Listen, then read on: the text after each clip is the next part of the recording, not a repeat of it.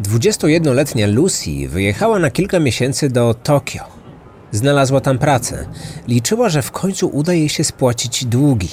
Brytyjka uwielbiała chodzić do drogich restauracji i nosić markowe ubrania. Pewnego dnia poznała mężczyznę, który zaimponował jej swoją zamożnością.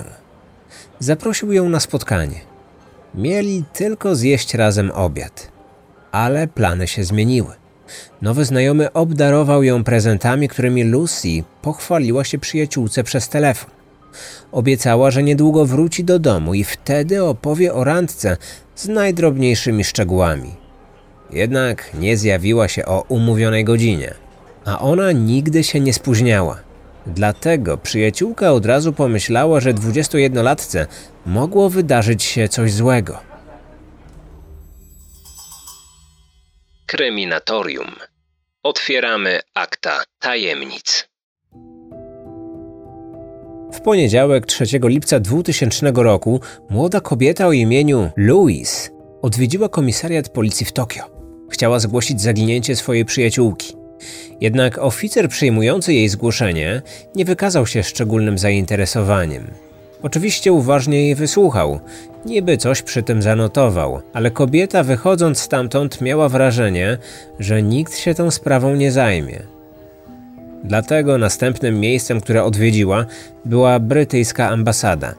Konsul zaniepokoił się opowiedzianą historią. Wkrótce skontaktował się z lokalną policją. Przekazał, że prawdopodobnie doszło do poważnego przestępstwa i ktoś powinien natychmiast zająć się zaginięciem 21-letniej Lucy Blackman.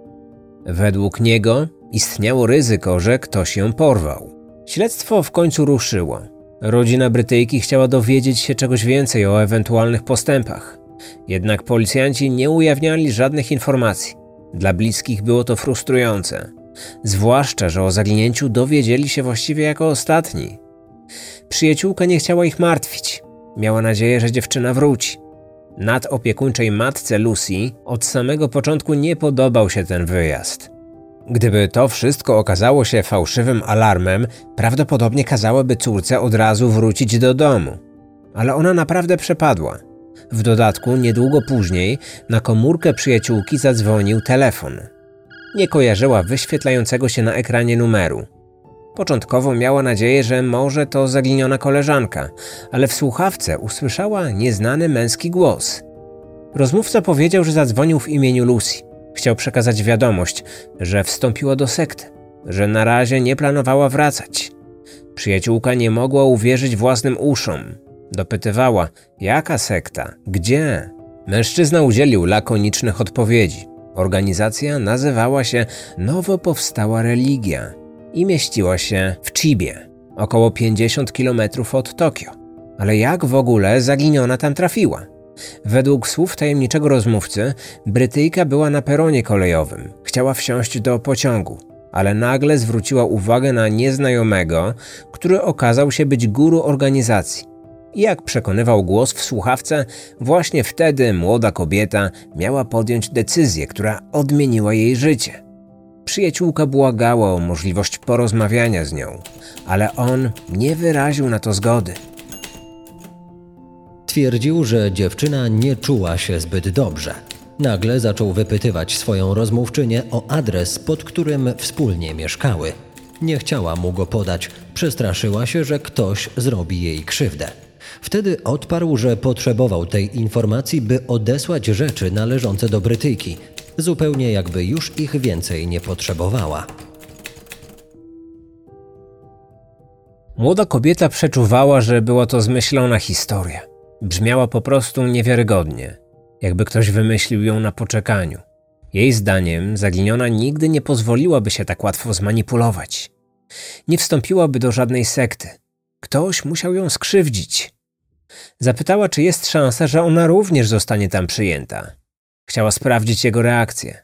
Odpowiedział, że najpierw musi omówić to z przebywającą z nim dwudziestojednolatką. Po chwili się rozłączył.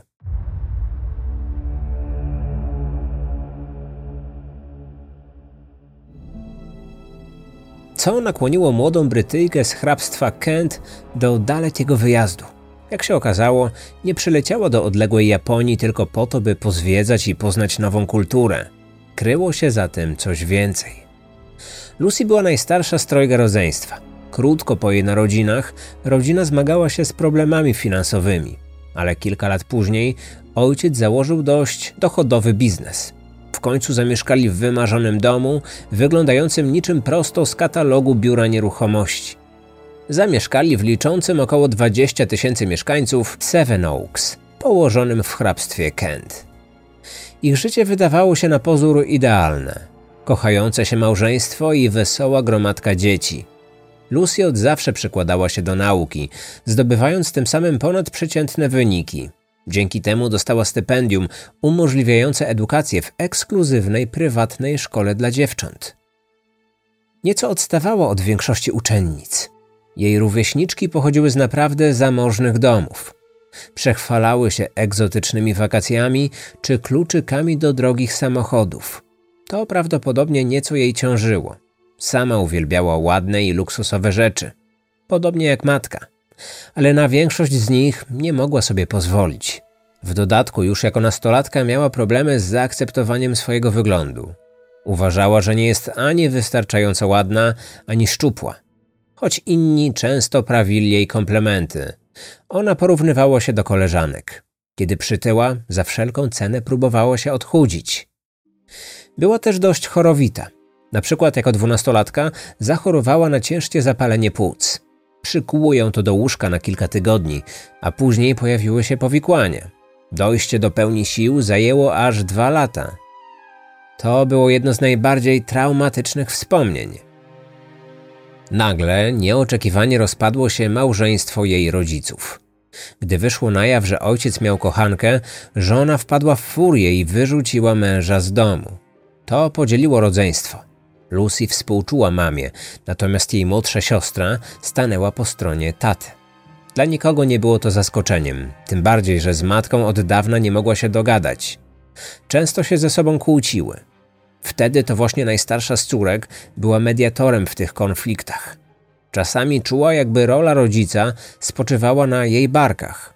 Z jednej strony musiała niańczyć zrozpaczoną dorosłą kobietę, a z drugiej zbuntowaną nastolatkę. Mniej więcej w tym samym czasie znowu pojawiły się problemy z pieniędzmi. Matka z trójką dzieci musiała wyprowadzić się z wymarzonego domu i zamieszkać w biedniejszej dzielnicy. Nie lubili nowego miejsca, ale nie mieli wyboru. Kiedy Lucy skończyła szkołę średnią, chciała od razu pójść do pracy. Wizja studiów nie wydawała się jej zdaniem interesująca. Być może dlatego, że pragnęła jak najszybciej zacząć żyć na własny rachunek. Znalazła zatrudnienie w londyńskim banku. Została asystentką maklerów. Może i dawało jej to satysfakcję, ale przynosiło dość kiepską pensję. A ona lubiła dużo wydawać. Kupiła sobie samochód. Sporo pieniędzy przeznaczała na drogie ubrania, bieliznę, kosmetyki czy perfumy. Wybierała rzeczy z najwyższych półek, przez co się zadłużyła. Debet na koncie ją przerażał, ale z drugiej strony nie zniechęcił do chodzenia po sklepach. W końcu porzuciła bank i postanowiła zostać stewardessą. Chciała poznać świat. Przepracowała w tym zawodzie prawie dwa lata, ale okazało się, że oczekiwania nie pokrywały się z rzeczywistością. Latała do odległych miejsc, ale nigdy nie miała okazji ich zwiedzać, a to wydawało jej się bez sensu. Kiedy przyjaciółka zaproponowała jej wylot do Tokio, od razu się zgodziła. Zaplanowały tam takie małe wakacje, podczas których mogły przy okazji sporo zarobić. Przyjaciółka opowiedziała jej o młodych kobietach pracujących jako hostessy. Mogły zgarnąć nawet 50 euro za godzinę. Lucy pomyślała, że w ten sposób byłaby w stanie spłacić swoje długi. W maju 2000 roku dwie młode kobiety wyruszyły na drugi koniec świata. Nie potrafiły ukryć ekscytacji. Japonia zawsze ich fascynowała. Lubiły tamtejszą modę. Nie przerażały je różnice kulturowe. Matka od zawsze była nadopiekuńcza, jednak przed wyjazdem najstarszej córki panikowała bardziej niż zwykle. Próbowała ją przekonać, by ta nigdzie nie jechała, ale 21-latka nie słuchała.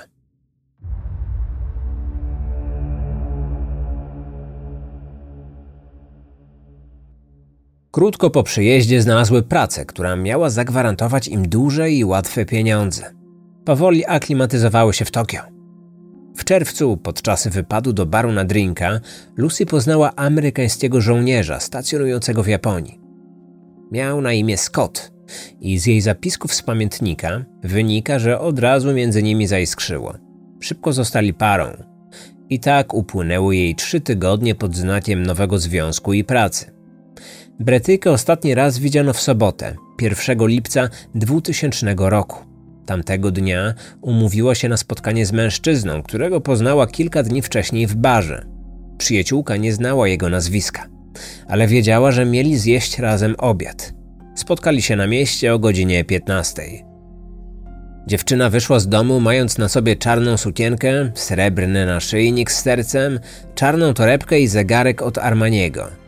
Planowała wrócić koło 20, wykąpać się i przyszykować do wyjścia na imprezę do klubu. Koło godziny 17 zadzwoniła do Louis. Była akurat w samochodzie tego mężczyzny. Jechali gdzieś, ale nie zdradziła gdzie konkretnie. Obiecała, że będzie na czas. Dwie godziny później odezwała się ponownie. Podekscytowana pochwaliła się, że nowy znajomy sprezentował jej właśnie telefon komórkowy, który postanowiła rozpakować dopiero w domu. Dotychczas nie miała własnego. Tamtego dnia pożyczyła komórkę od niego. Cieszyła się, że od razu będzie mogła dzwonić do innych, kiedy tylko zapragnie. Ale to nie koniec prezentów. Dostała jeszcze butelkę drogiego szampana. Zakomunikowała, że wypiją go wspólnie przed imprezą. Przyjaciółka nie mogła się tego doczekać. Choć zaniepokoiła ją wzmianka, że dziewczyna wsiadła do auta obcego mężczyzny, w żaden sposób tego nie skomentowała, bo nie chciała niszczyć jej dobrej zabawy. Kiedy 21-latka nie wróciła o umówionej godzinie, niepokój wzrósł jeszcze bardziej. Była stewardesa zawsze dotrzymywała słowa, w dodatku nie lubiła się spóźniać. A jeśli coś miałoby się zmienić, to na pewno by ją o tym poinformowała wcześniej. Zwłaszcza, że miała do tego okazję, bo tego dnia rozmawiały ze sobą dwa razy. Louis zdenerwowała się. Właściwie już od tego momentu, gdy usłyszała, że Lucy wsiadła do samochodu mężczyzny, którego tak naprawdę nie znała. Kilka dni wcześniej rozmawiali i dobrze bawili się w barze. Wyglądało na to, że był to miły i hojny człowiek, łaknący towarzystwa. Jak wielu mężczyzn, które Brytyjki spotykały w pracy. Ale to nie pasowało do typowego zachowania Lucy, która była zwykle ostrożna. W Anglii nigdy tak nie postąpiła. Nie wsiadła do samochodów obcych mężczyzn i nie wchodziła do ich domów, zwłaszcza, że miała chłopaka. Dlatego Louis zareagowała nerwowo i praktycznie od razu przystąpiła do akcji. Zaczęła jej szukać w miejscu pracy, wypytywała o nią znajomych. Nikt nic nie wiedział. Inni nie dostrzegli powodów do obaw. Uważali, że Louis przesadzała, ale minęły dwa dni, a Lucy wciąż nie wracała. Najlepsza przyjaciółka w końcu poszła na policję, a później do ambasady. Nie pozwoliła, by jej obawy zostały zignorowane. Rozmawiała z policjantami wielokrotnie, za każdym razem opowiadając im o wszystkim ze szczegółami. Kiedy w końcu rozpoczęli poszukiwania Brytyjki i zaczęli przesłuchiwać świadków, była częstym gościem na komisariacie. Jednak stróże prawa początkowo założyli, że była stewardesa, być może uciekła z własnej woli, a więc nie stała jej się krzywda. A to dlatego, że dość często stykali się z takimi przypadkami. Tokio jest miastem, które przyciąga obcokrajowców z różnych stron świata. Miłośników japońskiej kultury, imprezowiczów, podróżników czy entuzjastów mody. Tak naprawdę dla każdego znajdzie się tam coś interesującego. Wiele młodych osób przebywa w naszym kraju nielegalnie. Przyjeżdżają do pracy i chcą zarobić lub się wyszaleć. Boją się, że prawda o ich pobycie w końcu wyjdzie na jaw, więc się ukrywają. Podejrzewaliśmy, że tak właśnie stało się w tym przypadku. Poszukiwana kobieta miała długi. Przyleciała do Japonii w konkretnym celu. Chciała pracować jako hostessa. To przynosiło całkiem niezły zarobek i przede wszystkim nie było jakoś szczególnie męczące w porównaniu z jej wcześniejszymi zajęciami. Jednak z tą teorią nie zgodzili się jej bliscy. Twierdzili, że zaginiona miała 90-dniową wizę turystyczną. Jako pierwsza do Tokio przybyła jej siostra. Była przekonana, że Lucy została wciągnięta do sekty. Chciała odnaleźć jej przywódcę. Planowała zaoferować siebie w zamian za wypuszczenie 21-latki. Kilka dni później dołączył do niej ojciec. Odwiedzili komisariat. Już w trakcie pierwszej rozmowy z policjantami przeżyli niespodziewane i dziwne dla nich zderzenie z japońską rzeczywistością.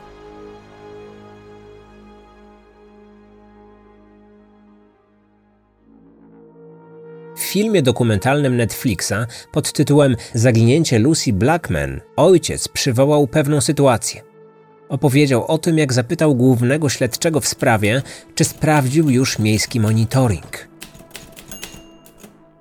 Wtedy usłyszał, że w liczącym około 28 milionów mieszkańców Tokio, przynajmniej w tamtym czasie, nie było zainstalowanych zbyt wielu kamer przemysłowych. Ta informacja odebrała mu mowę. Liczył na zupełnie inną odpowiedź. Odparł nawet, że większość takiego sprzętu używanego w Wielkiej Brytanii jest przecież produkcji japońskiej. Nie rozumiał tamtejszego podejścia do prywatności. On i jego młodsza córka mieli spore wątpliwości, czy tamtejszej policji w ogóle uda się rozwiązać tę sprawę. Najbardziej denerwowało ich, że japońscy detektywi nie zdradzili im żadnych informacji. Czy mieli jakiś trop? Policjant nie chciał odpowiedzieć na to pytanie. Pojawiła również się spora bariera językowa. Konieczność korzystania z tłumacza niemal w każdej sytuacji to frustrowało obie strony. Dlatego bliscy zaginionej podjęli działania na własną rękę. W całym mieście porozwieszali plakaty. Od czasu do czasu zwoływali konferencje prasowe. Założyli infolinię, na którą można było zadzwonić z cenną informacją. Ojciec Lucy okazał się mężczyzną z wielką charyzmą i darem zwracania na siebie uwagi. Nazywano go showmanem. Niektórzy pogardliwie wypowiadali się na jego temat, twierdząc, że trochę za bardzo gwiazdożył, że próbował się wybić na tragedii córki. Choć tak naprawdę to nie on jako pierwszy nagłośnił tę sprawę. Zrobiła to siostra Louise. Opowiedziała o zaginięciu 21-latki brytyjskiemu tabloidowi. I tak rozpoczęły się krzykliwe nagłówki sugerujące różne wersje. Na przykład, że dziewczynę wciągnęła sekta lub że została seksualną niewolnicą. Ojciec cieszył się z reakcji mediów i opinii publicznej, bo napędzały coraz większe zainteresowanie. Uważał, że w momencie, kiedy dziennikarze przestają interesować się Lucy, szanse na jej odnalezienie maleją. Obawiał się, że policjanci nie traktowali śledztwa poważnie. Zaginieni obcokrajowcy nie należeli w tym kraju do rzadkości, a niektórzy śledczy otwarcie kierowali się stereotypami. Nie chciał też, by na jego córkę patrzono przez pryzmat uprzedzeń. Wyobrażał sobie, co ludzie mogli o niej mówić.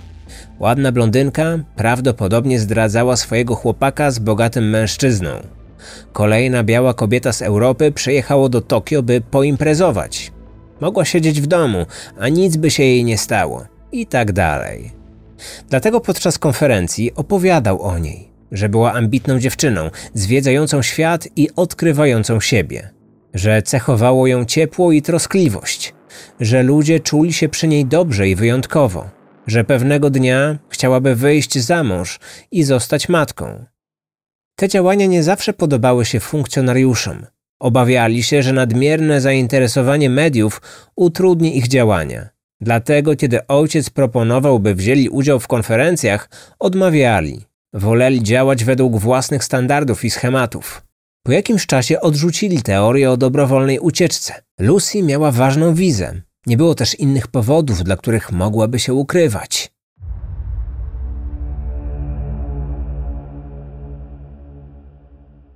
Policjanci szukali więc nowych tropów. Pod lupę wzięliśmy jej ówczesnego chłopaka, Amerykanina, z którym spotykała się od niedawna. Ale mężczyzna miał mocne alibi na czas zaginięcia. Okazało się, że to żołnierz piechoty morskiej. W pierwszy lipcowy weekend pełnił służbę w swojej jednostce. Cień podejrzeń padł na najlepszą przyjaciółkę zaginionej. Choć chyba to rodzina poszukiwanej była bardziej podejrzliwa wobec niej niż stróże prawa. Mieli wrażenie, że nie mówiła całej prawdy i coś ukrywała. Powtarzali, że zachowywało się wobec nich dziwnie i podejrzanie. Oschle.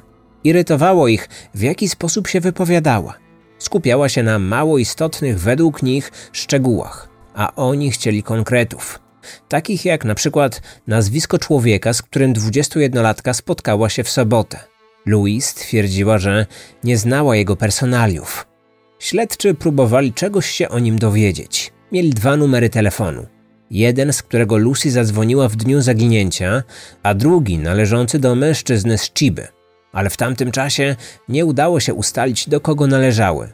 Poza tym okazało się, że oba były już nieaktywne. Podejrzewano, że zaginiona spotkała się z klientem, którego poznała jako hostessa. Na czym właściwie polegała ta praca? Wspominałem o podobno atrakcyjnych warunkach i zarobkach. W barach zlokalizowanych w dzielnicy Ropongi zatrudniano młode i atrakcyjne cudzoziemki. Często nazywano je białymi gejszami. Klientele stanowili głównie bogaci Japończycy. Tacy, którzy nie oszczędzali pieniędzy podczas wieczornych wyjść. Od kobiet oczekiwali przede wszystkim towarzystwa, rozmowy, oderwania od rzeczywistości. Na ich prośbę hostesy tańczyły z nimi, śpiewały karaoke czy piły alkohol. Czasami zdarzało się tak, że kobieta i klient najpierw szli do restauracji na kolację, a dopiero później do baru na drinki. To było lepiej wynagradzane ze strony szefostwa, sprawiało, że mężczyzna przywiązywał się do danej hostessy i później regularnie przychodził do danego lokalu. Jednak one nie mogły spotykać się z nimi poza tymi miejscami. Oficjalnie zabraniano umawiania się na randki z osobami poznanymi w pracy. To z jednej strony wiązałoby się z utratą klienteli, bo po co taki bogacz przychodziłby do baru i wydawał tam swoje pieniądze, jeśli mógłby zaprosić wybraną przez siebie kobietę na spotkanie, na przykład we własnym domu? Chodziło również o kwestię bezpieczeństwa. Zjawiali się tam różni ludzie z różnymi zamiarami wobec hostes, więc jakiekolwiek kontakty seksualne nie wchodziły teoretycznie w grę, tylko dotrzymanie towarzystwa i zabawianie. Dla wielu dziewczyn, które potrzebowały pieniędzy lub chciały przeżyć przygodę, taka praca wydawała się idealna. Mogły zarobić sporo, robiąc to, co lubiły najbardziej, czyli poznając nowych ludzi, pijąc drogi alkohol i jedząc wykwintne danie. Ale w rzeczywistości nie było tak pięknie, jak się wydawało. Większość hostes zrozumiała to dopiero po jakimś czasie. Nigdy nie mogły mieć pewności, czy lokal, w którym zostały zatrudnione, nie należał do jakuzy. Gangsterzy otwierali restauracje i bary jako miejsca, które służyły im do prania brudnych pieniędzy. Poza tym, choć ta praca wydawała się bezpieczna z punktu widzenia zatrudnionych kobiet, to jednak klienci często przekraczali pewne granice. Zgłoszenie ich nieprzyzwoitych zachowań tak naprawdę nic nie dawało. Właściciele lokali najpierw mówili jedno, ale jak przychodziło co do czego, zwykle nie reagowali, obawiając się utraty zamożnych stałych klientów. Same pracownice wielokrotnie łamały zasady, umawiając się z mężczyznami po godzinach. Czasami bały się odmówić, bo taki ktoś mógłby już więcej nie skorzystać z ich towarzystwa. Wielu mężczyzn chwaliło się swoimi majątkami, wielkimi domami z basenami, drogimi samochodami itd. Hostessy chciały zasmakować trochę luksusu, więc spotykały się z nimi. A takie schadzki przebiegały różnie. Jedni jedli kolację i napili się wina, inni uprawiali seks. Lucy pracowała w barze Casablanca. Policjanci przeczuwali, że wśród klientów mogła znajdować się osoba, która ją porwała i prawdopodobnie przetrzymywała. Mieli jednak nadzieję, że kobieta wciąż żyje – Wkrótce zatrzymali podejrzanego Japończyka, stałego bywalca tego lokalu. Mieli uzasadnione podejrzenia, ale nie przekazali mediom informacji, o co konkretnie chodziło. W Netflixowym filmie dokumentalnym Zaginięcie Lucy Blackman japońscy stróże prawa krótko wspominali o tym wątku. Jak się okazało, nie zapukali do drzwi jego domu. Dowiedzieli się natomiast, o której zwykle wychodził do pracy. Czekali na niego przy jego samochodzie. Porozmawiali z nim na spokojnie. Nie chcieli, by zdenerwował się i zaczął uciekać. Obawiali się, że to mogłoby tylko zaszkodzić. Jeśli faktycznie był porywaczem, mógłby ją w desperacji zabić. Albo po ewentualnym aresztowaniu odmówiłby współpracy z policją. On natomiast posłusznie ich słuchał. Jednak na komisariacie okazało się, że policja ujęła niewłaściwą osobę, bo on miał niepodważalne alibi. Dlaczego ktoś mógłby porwać Lucy? To było kluczowe pytanie, nad którym zastanawiali się policjanci. Dzielnica, w której pracowała, przyciągała wielu bogatych i wpływowych ludzi, również tych niebezpiecznych. Cały czas brano pod uwagę wątek sekty, ale tamtejsi policjanci tak naprawdę nigdy nie zetknęli się z czymś takim jak nowo powstała religia. Jednak tak właśnie najczęściej bywa z sektami. Początkowo nikt nic nie wie o ich istnieniu, do czasu aż stanie się coś złego. Dokładnie zbadaliśmy ten wątek, ale nie natrafiliśmy na żaden dowód. Wyglądało to tak, jakby ktoś celowo skierował nas na tę drogę, abyśmy błądzili po omacku. W końcu uznaliśmy, że to fałszywy trop. Były też obawy związane z seksualnym niewolnictwem, prostytucją i handlem ludźmi. Być może miało to coś wspólnego z Jakuzą, czyli jedną z najniebezpieczniejszych organizacji przestępczych na świecie. Jednak wkrótce i ten trop też został wykreślony z listy.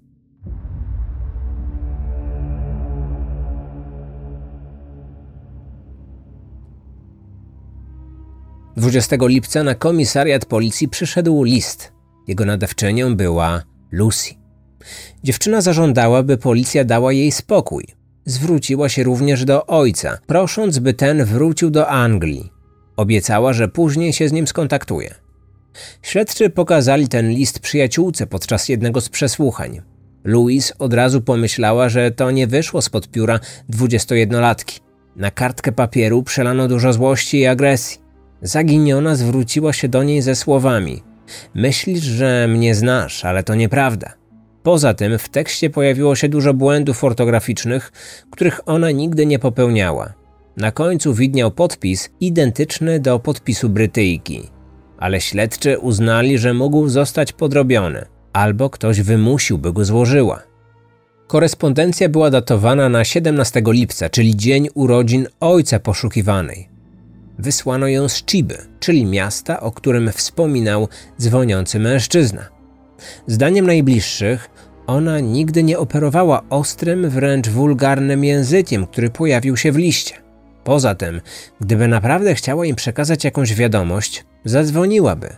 Nie należała do tych osób, które bawiły się w koperty i znaczki. Na początku sierpnia pojawił się kolejny list. Tym razem o następującej treści. Robię to, na co mam ochotę, więc błagam, zostawcie mnie w spokoju. Później był następny, z dodatkową zawartością w postaci pliku pieniędzy, co ostatecznie utwierdziło policjantów w przekonaniu, że stał za tym jakiś porywacz. Kiedy policja prowadziła swoje działania, ojciec Lucy też nie próżnował. Na założoną przez niego infolinię zadzwonił pewien mężczyzna, który nalegał na spotkanie. Twierdził, że miał cenne informacje. Okazało się, że pracował w przemyśle filmów dla dorosłych. Kiedyś należał również do grupy miłośników sadomasochizmu, na czele której stał człowiek o nazwisku Matsuda. Matsuda przejawiał ogromne zamiłowanie do sadyzmu. Do tego stopnia, że inni zwolennicy ostrzejszych zabaw patrzyli na niego z przerażeniem, gdy opowiadał o swoich fantazjach. Jego największym seksualnym pragnieniem było porwanie kobiety. Miał upatrzony konkretny typ. Nie chciał Azjatki, tylko najlepiej jakiejś Europejki o blond włosach i wydatnym biuście. Planował zaciągnąć ją do swojego przygotowanego wcześniej lochu i torturować aż do śmierci, uwieczniając to kamerą na pamiątkę. Świadek twierdził, że nie utrzymywał z nim kontaktu od 10 lat. To szmat czasu i kiedy ojciec Lucy usłyszał tę część historii, nie był za bardzo przekonany. Co prawda córka pasowała do opisu wymarzonej ofiary, jednak jakaś chora fantazja sprzed dekady nie stanowiła dla niego mocnego dowodu. I sądził, że podobne stanowisko podzieliliby japońscy policjanci. Jednak okazało się, że to nie koniec opowieści. Pracownik przemysłu pornograficznego dodał, że te obawy podzielał również jego kolega o nazwisku Takamoto, znany i ceniony biznesmen z Tokio. On także należał do kręgu sadystów i znał Matsudę. Kiedy usłyszał o zaginięciu młodej Brytyjki, od razu o nim pomyślał. Zwłaszcza, że mężczyzna jemu też kiedyś opowiedział, co zrobiłby w przypadku porwania cudzoziemki. Wszystko zainscenizowałby tak, by policja pomyślała, że dziewczyna wstąpiła do sekty. Obaj mężczyźni zgłosili się na komisariat, by opowiedzieć o swoich podejrzeniach. Później nie mieli ze sobą kontaktu. Jednak świadek nieoczekiwanie dowiedział się, że Takamoto prawdopodobnie zaginął. Nie wrócił do domu i żona się o niego martwiła. Tak naprawdę wielu mężczyzn o podobnych upodobaniach miało swój loch, miejsce, w którym mogli spełniać najmroczniejsze fantazje.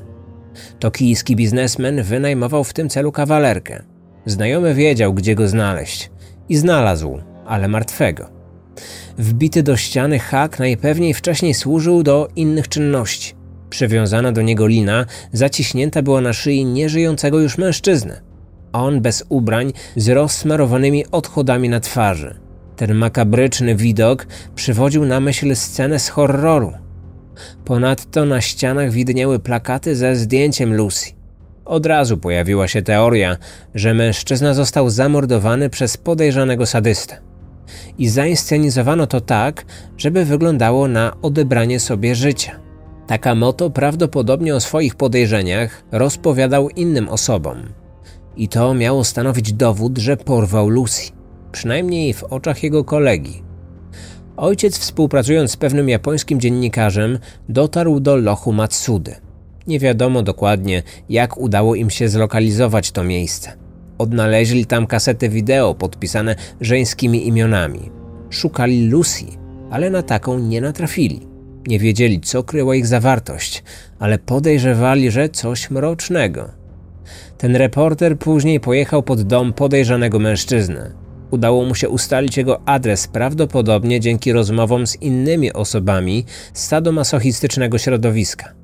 Zrobił mu nawet podobne zdjęcie. Wszystko ponownie zgłoszono policji, ale śledczy woleli skupić się na innych wątkach. Zwłaszcza na przesłuchaniu hostes. Właściciel zeznał, że jego pracownica została wykorzystana przez klienta. Młoda cudzoziemka otrzymała zaproszenie od bogatego mężczyzny. Chciał pokazać jej swoje mieszkanie w pobliżu oceanu. W trakcie spotkania wypiła drinka i nagle straciła przytomność. Kiedy się obudziła, leżała naga w łóżku. Bardzo bolało ją głowa. Na samym początku śledztwa to doniesienie zostało zignorowane. Właściciel klubu nie wydawał się wiarygodnym świadkiem, ale policjanci jeszcze raz przeanalizowali ten wątek. Okazało się, że takich przypadków było więcej. Niektóre ze skrzywdzonych kobiet przyszły z tym do nas na komisariat, ale wcześniej nikt nic z tym nie zrobił z uwagi na brak dowodów. Dopiero moja grupa dochodzeniowo-śledcza potraktowała to poważnie.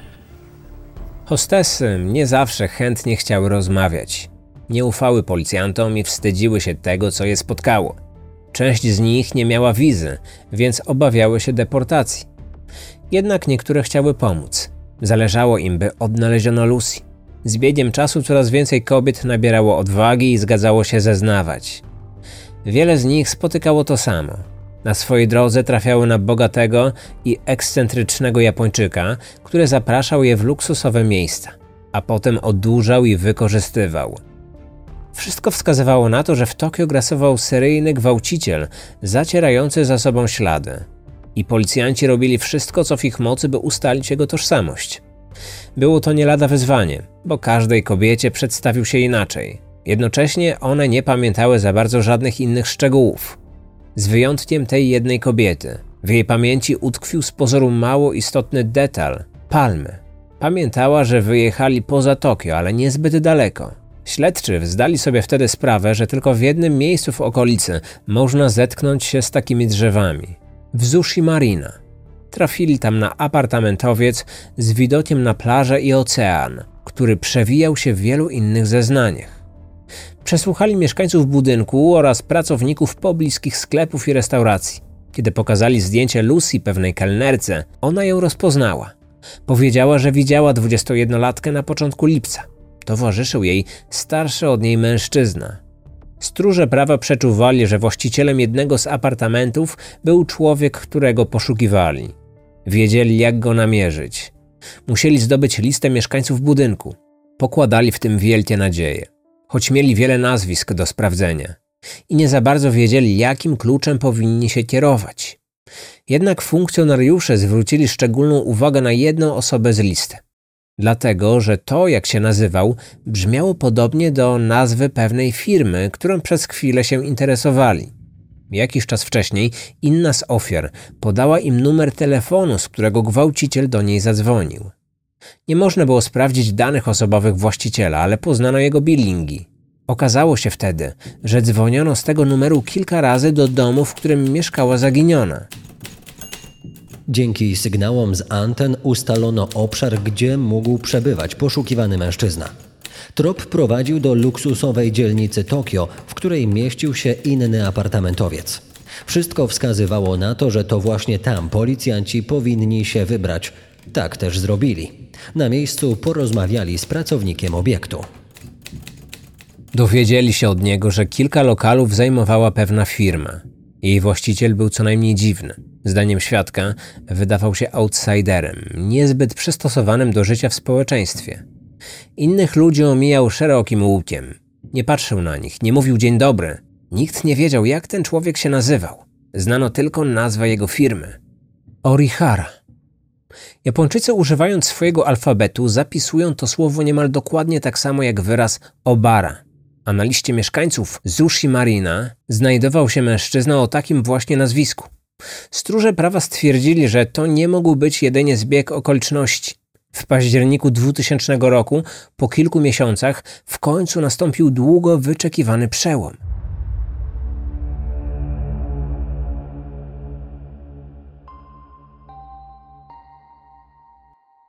By lepiej zrozumieć oraz pełniej poznać tę historię, musimy teraz cofnąć się w czasie o blisko pół wieku.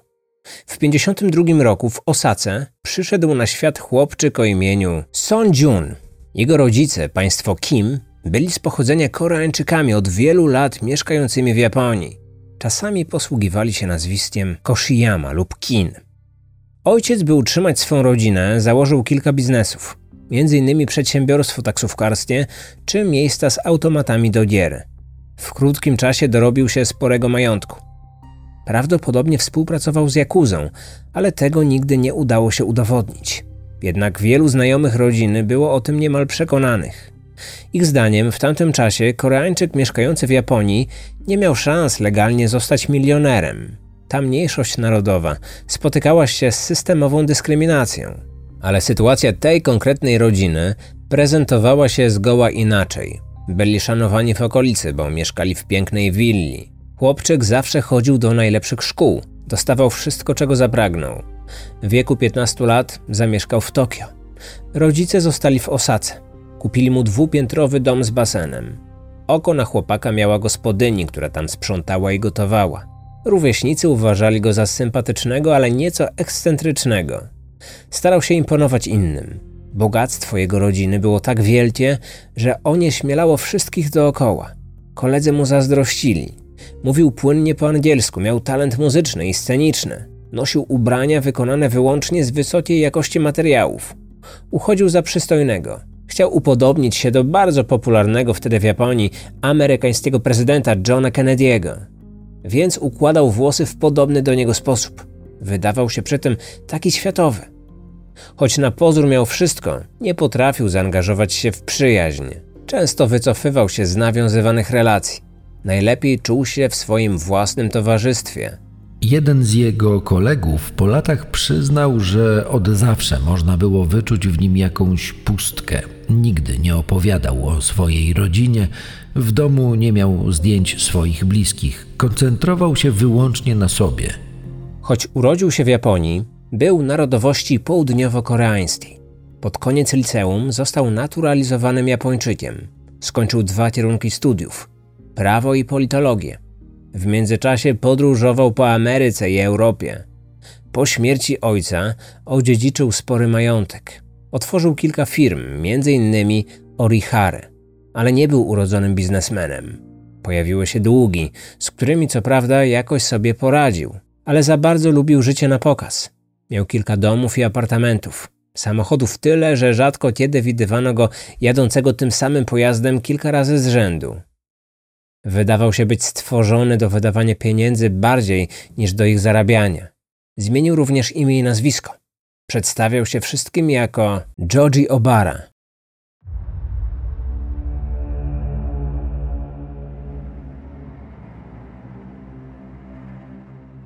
Mężczyzna w przeszłości został aresztowany za podglądanie kobiet w publicznej toalecie. Na komisariacie zrobiono mu zdjęcie.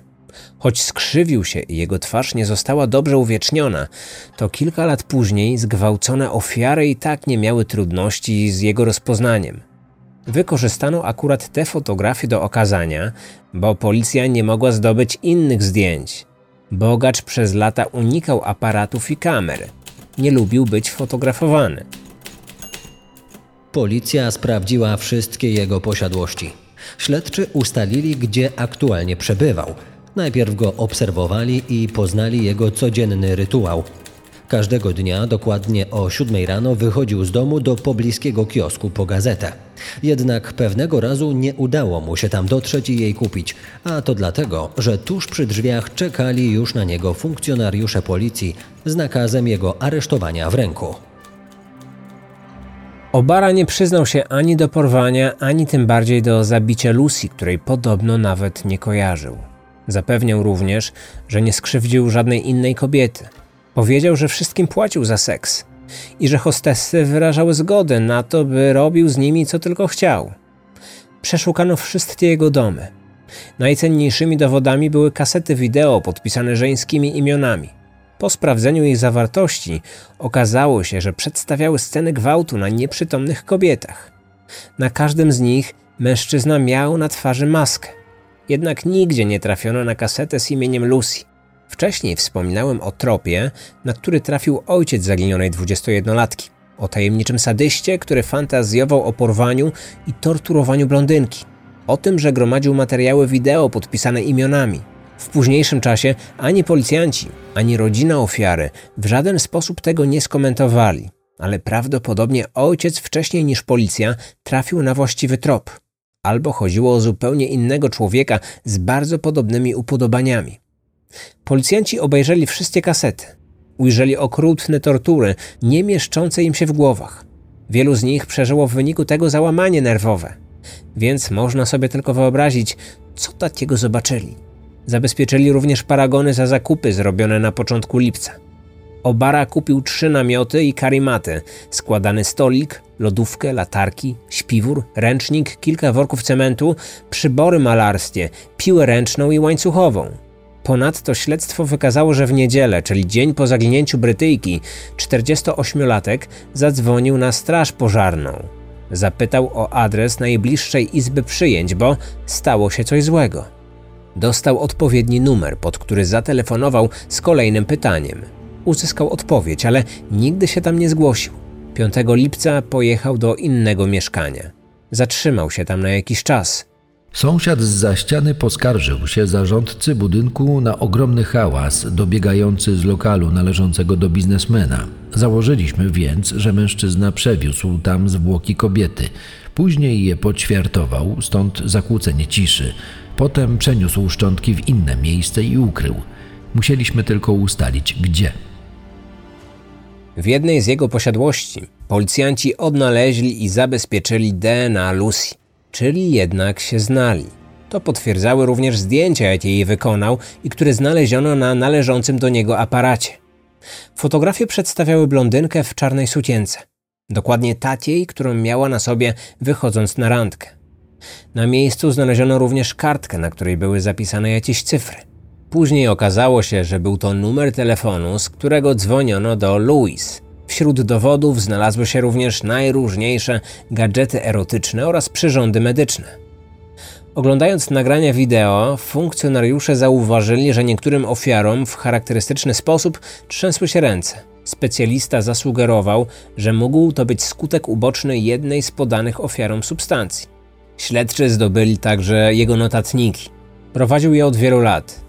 Wymienił tam nazwiska kobiet, z którymi utrzymywał kontakty seksualne od 70 roku.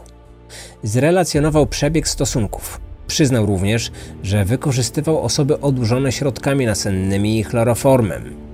I takie właśnie specyfiki odnaleziono w jego domach. W jego zapiskach pojawiła się także krótka wzmianka o niejakiej Carisie Ridgway. Napisał, że użył wobec niej zbyt dużo chloroformu. W kolekcji kaset odnaleziono jedną podpisaną jej imieniem. Policjanci chcieli ją przesłuchać, ale okazało się to niemożliwe. Ofiara była 21-letnią modelką z Australii. Po przyjeździe do Tokio rozpoczęła pracę jako hostessa. Pewnego dnia trafiła do szpitala. Przywiózł ją mężczyzna, który twierdził, że źle się poczuła podczas kolacji i szybko uciekł.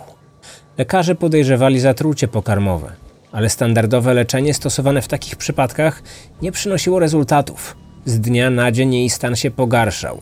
W pewnym momencie doszło do niewydolności wielonarządowej. Kobieta zmarła trzy dni przed 22 urodzinami. Był luty 92 roku. Nie przeprowadzono autopsji, ponieważ żaden z lekarzy nie podejrzewał udziału w jej śmierci osób trzecich. Pobrano tylko wycinek wątroby, który wówczas też nie został przebadany. Dopiero po latach wykryto w nim obecność chloroformu. Ta substancja potrafi wywoływać spustoszenie w organizmie. Szczególnie atakuje właśnie wątrobę lub nerki.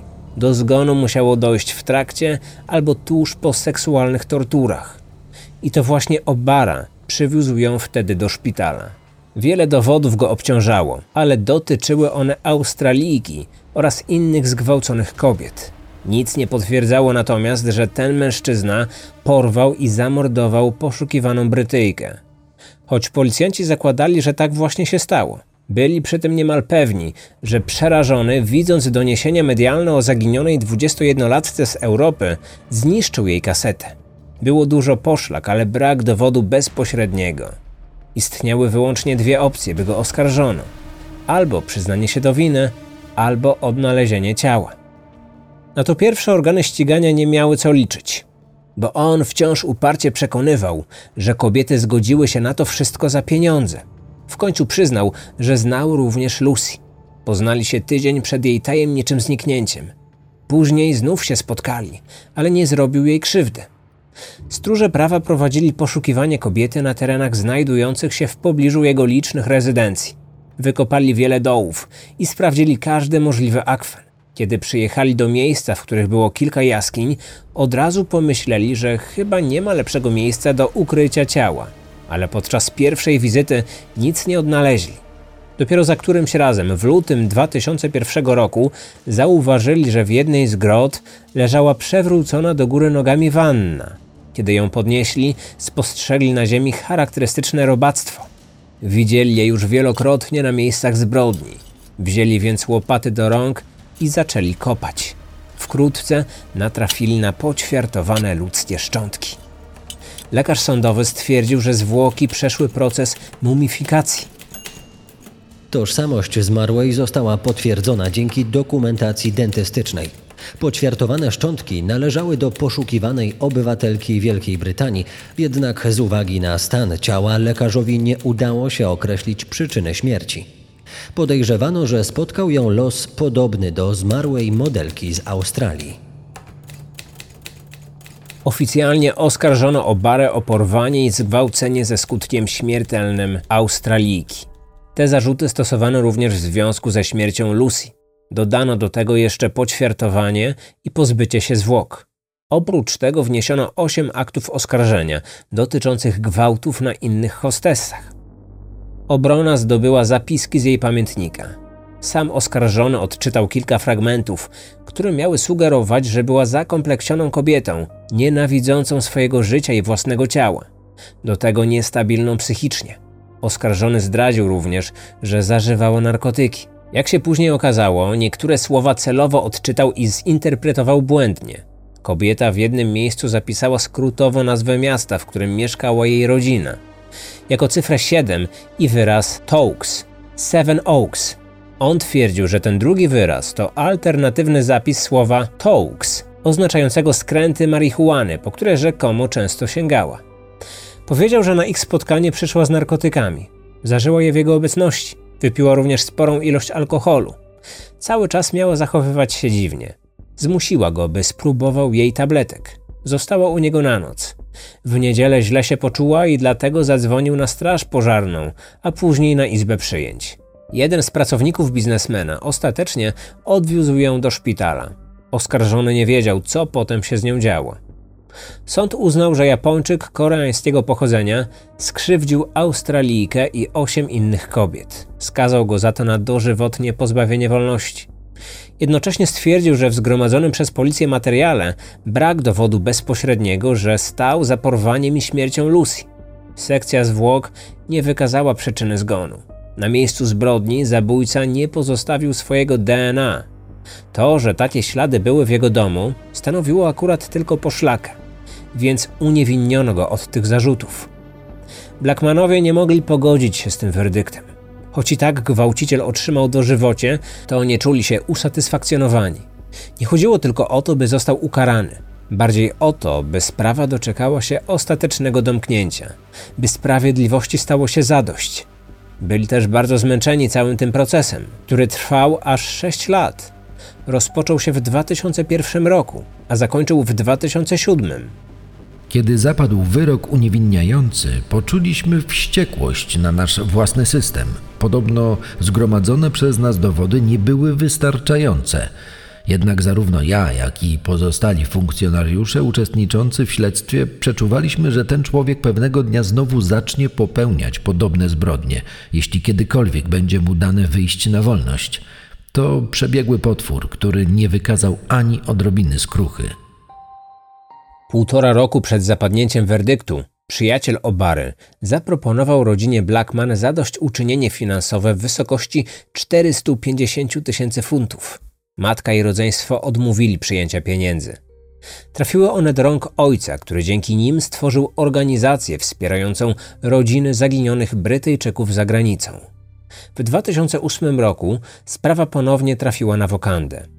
Tym razem Obara został uznany za winnego porwania Lucy, podania jej środków odurzających, usiłowania dokonania zgwałcenia oraz rozczłonkowania i ukrycia zwłok. Sąd jednak stwierdził, że żaden z dowodów nie potwierdził winy w kwestii zamordowania kobiety. Mimo wszystko wymierzono mu tym razem bezwzględne dożywocie. Jego obrońcy złożyli apelację, która została oddalona. Mężczyzna spędzi w zakładzie karnym resztę życia.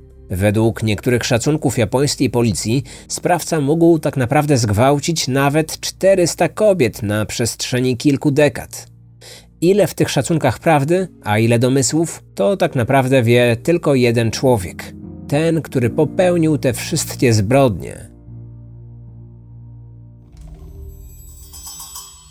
Źródła wykorzystane do stworzenia odcinka.